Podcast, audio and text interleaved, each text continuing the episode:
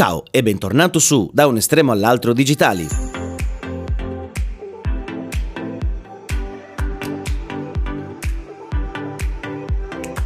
La volta scorsa abbiamo visto come un brand o un prodotto diventa virale facendo appello alla vanità delle persone.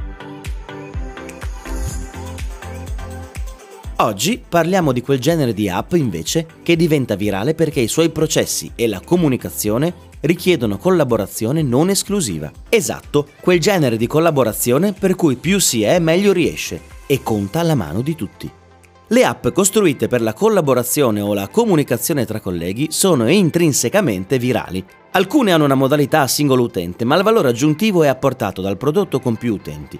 Se ci pensiamo, la maggior parte dei videogiochi RPG, JRPG e gacha si basano su questi giganteschi agglomerati di persone che si uniscono in gilde e portano altre persone della vita di tutti i giorni a giocare o nell'ambiente. Ma, rimanendo in ambito più lavorativo, per far diventare una cosa virale a livello aziendale, deve avere caratteristiche di alta interazione tra utenti per costruire prodotti complessi.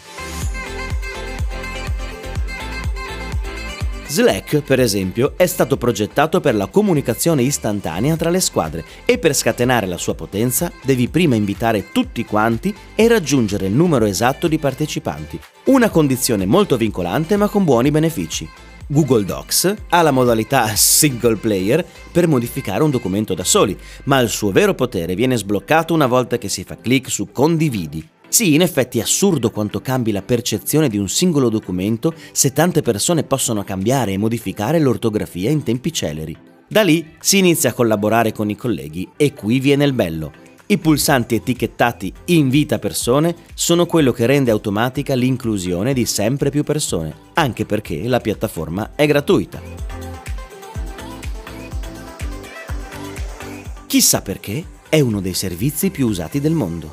Bah, ci vediamo alla prossima puntata con Incorpora.